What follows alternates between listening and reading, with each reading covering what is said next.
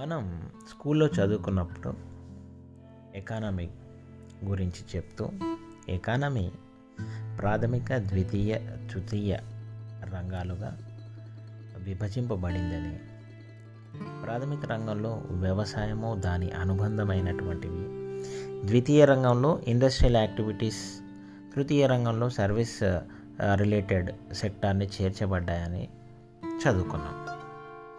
కాలం మారుతున్న కొద్దీ టెక్నాలజీ కూడా మారుతుంది. గతంలో కన్నా ఈ మూడు రంగాల్లో ముఖ్యంగా ఇండస్ట్రీస్లో సర్వీస్ సెక్టార్లో టెక్నాలజీ అనేది ఊహించని మార్పులకు లోనైంది. కానీ మన దేశంలో అగ్రికల్చర్ సెక్టార్లో టెక్నాలజీ యొక్క ప్రభావం అనేది ఇంకా చూపించలేదని చెప్పుకోవచ్చు. దానికి కారణం టెక్నాలజీని యూజ్ చేయాలంటే ఎక్కువ మొత్తంలో డబ్బుని ఇన్వెస్ట్ చేయాల్సి రావడం. ఇది అందరితో సాధ్యం కాదు.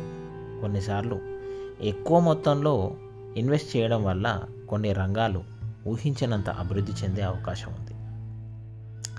ఫర్ ఎగ్జాంపుల్ అగ్రికల్చర్కి రిలేటెడ్గా పౌల్ట్రీ ఉంది. ఎయిటీస్కి ముందు మన వాళ్ళకి నాటుకోళ్ళు తినడమే కానీ బాయిలర్ చికెన్ కొనుక్కోవడం అనేది పరిచయం లేనటువంటి విషయం. కానీ తర్వాతి కాలంలో ప్రతి ఊర్లో పౌల్ట్రీ ఫామ్స్ వాటికి అనుబంధంగా చికెన్ సెంటర్స్ వచ్చేసాయి ఇప్పుడైతే పౌల్ట్రీ స్టైల్ మారిపోయింది. ఒక రెండు మూడు పెద్ద కంపెనీలే పౌల్ట్రీని రూల్ చేస్తున్నాయి. అవే చిక్స్ని సప్లై చేస్తాయి పెంచిన తర్వాత అవే తీసుకెళ్తాయి చికెన్ షాప్స్ కూడా అవే సప్లై చేస్తాయి.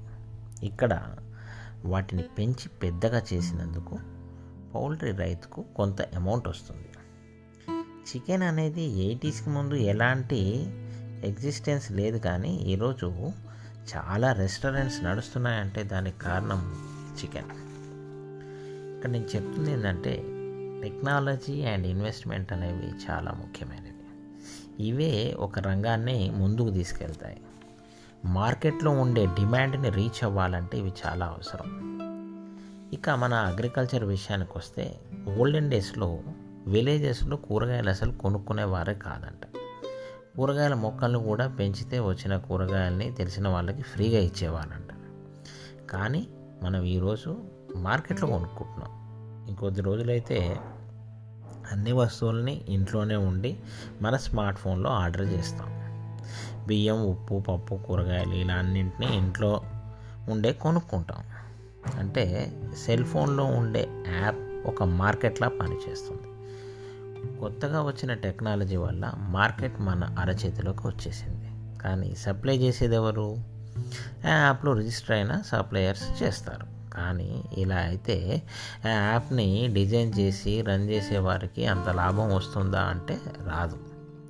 అలాంటప్పుడు ఆ యాప్ ఓనర్స్ తామే మెయిన్ సప్లయర్స్గా మారిపోవచ్చు. అలాంటప్పుడు ఎక్కువ మొత్తంలో ఇన్వెస్ట్ చేసి మనకు కావాల్సిన బియ్యం పప్పు కూరగాయలు పాలు ఇలా అన్నీ వాళ్ళే డైరెక్ట్గా రైతుల దగ్గర నుండి కొని స్టోర్ చేసి మనకు సప్లై చేసే అవకాశం ఉంది. ఇంకా ముందుకెళ్తే పబ్లిక్లో వేటికైతే బాగా డిమాండ్ ఉందో వాటిని ఈ యాప్ ఓనర్స్ పండించి కానీ ప్రాసెస్ చేయించి కానీ అందజేసే అవకాశం ఉంది.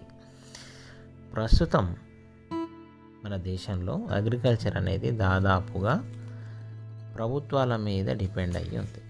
Free electric power subsidy seeds subsidy fertilizers minimum support price అంతేకాకుండా పండిన పంటని గవర్నమెంట్ మార్కెట్ యార్డ్స్లోనే అమ్ముకునేలా ఉంది. ఫ్యూచర్లో మాత్రం కార్పొరేట్ కంపెనీస్ పెద్ద మొత్తాల్లో పొలాలని కలిగిన రైతులతో కాంట్రాక్ట్ చేసుకొని వారికి విత్తనాలని ఎరువులని పెస్టిసైడ్స్ని ఇచ్చి పండిన పంటని పూర్తిగా తీసుకెళ్ళే అవకాశం ఉంది. దీనివల్ల అగ్రికల్చర్లో లేటెస్ట్ టెక్నాలజీ వాడే అవకాశం ఉండడం వల్ల అగ్రికల్చర్ స్టైల్ చాలా మారిపోయే అవకాశం ఉంది. ఇలా ఫ్యూచర్ అగ్రికల్చర్కి ఉపయోగపడడానికి కొత్తగా ప్రవేశపెట్టిన అగ్రిబిల్స్ దోహదం చేయవచ్చు. న్యూక్లియర్ రియాక్షన్ అనేది ఒకసారి మొదలైతే అది పూర్తవ్వకుండా ఉండదు. దాన్ని మధ్యలో ఆపడం అసాధ్యం. అలాగే మనం నైంటీస్లో ఎకనామిక్ రిఫార్మ్స్కి ఓకే చెప్పినప్పుడే రాబోయే మార్పులకి సంసిద్ధత వ్యక్తం చేశాం. అధికారంలో ఏ పార్టీ ఉన్నా మారుతున్న అంతర్జాతీయ వ్యాపార మార్పులకు అనుగుణంగా కొత్త బిల్లులు తేవాల్సిందే మనం ఫాలో కావాల్సిందే. మరి మీరేమంటారు?